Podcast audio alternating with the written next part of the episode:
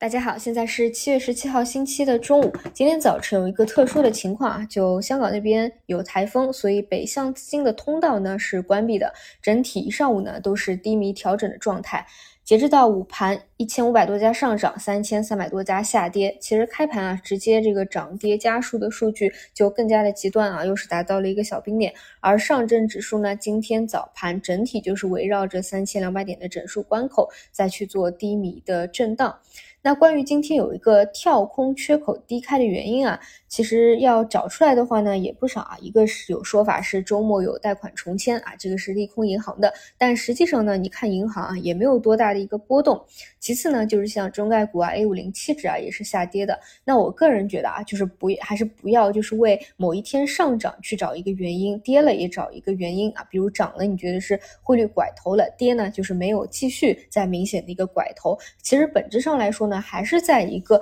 大的底部区间当中再去做一个震荡啊。那细节处理化的话，就看上周，比如又来到了三千二百五十点压力位附近。没有一鼓作气的向上进行第一压力位的放量突破，所以呢又有一个回落，筹码再去沉淀啊，再有一个洗盘的动作。但是我觉得最重要的是要能够关注到在大方向上啊，看沪深三百的 K 线图，你看它的底部是在不断抬高的，所以呢整体在一个大底部区域附近啊，肯定还是多找机会，尤其是调整当中的一个机会。那什么时候是出阴线是风险呢？就是当一个板块。方向啊，或者整个市场已经到了一个加速的时候啊，你都知道是在走风狗浪了。那个时候呢，出现第一根放量的阴线啊，一定是考虑风险因素的啊。哪怕后面一天是有一个反包，但是往往呢，也会在一个顶部区域出现反复做头的一个可能性。但是在底部区域啊，尤其你看到啊，整体在不断的收敛啊，你越往后出现阴线，一定是机会大于风险的。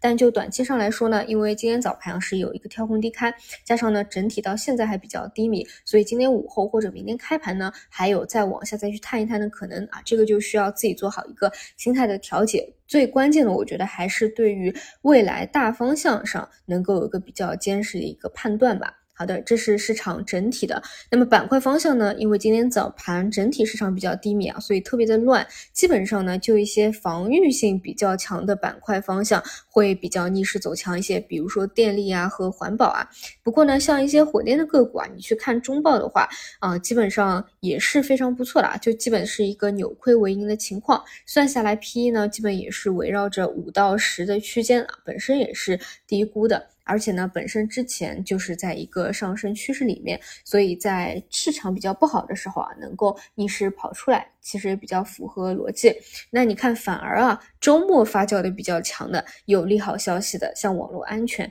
这种呢，就反而博弈性特别强啊，很多都是出现高开低走啊，或者说没有说预期之中啊，大家想想象中的高开秒板这样的一个动作。所以上午也基本没有再展开聊啦，就讲这种利好也没有什么特别好的一个买点，资金呢都是在里面博弈啊、卷啊、预判你的预判啊，所以反而就是对于大方向上，哎，你一直在跟踪看好的，出了消息啊，它不一定立马给你推高的。它可能会什么利好兑现啊，高开低走啊，随后啊洗完一波以后再给你往上去拉。所以我在节目里面啊一直给大家讲，一般来说呢，你去跟踪板块、个股和大盘本身的一个趋势走势去把握节点啊，一定是比追着消息跑其实要靠谱的多的。那其他板块呢，基本上也是一个普跌啊，没有什么明显的一个表现。那么重点去关注一下今天午后或明天开盘早盘的一个止跌动作吧。就客观来说啊，就是调整低位的。反复是继续进行着的，但是呢，你也要看到波动在收小，以及下跌的天数其实也是在缩短这一点，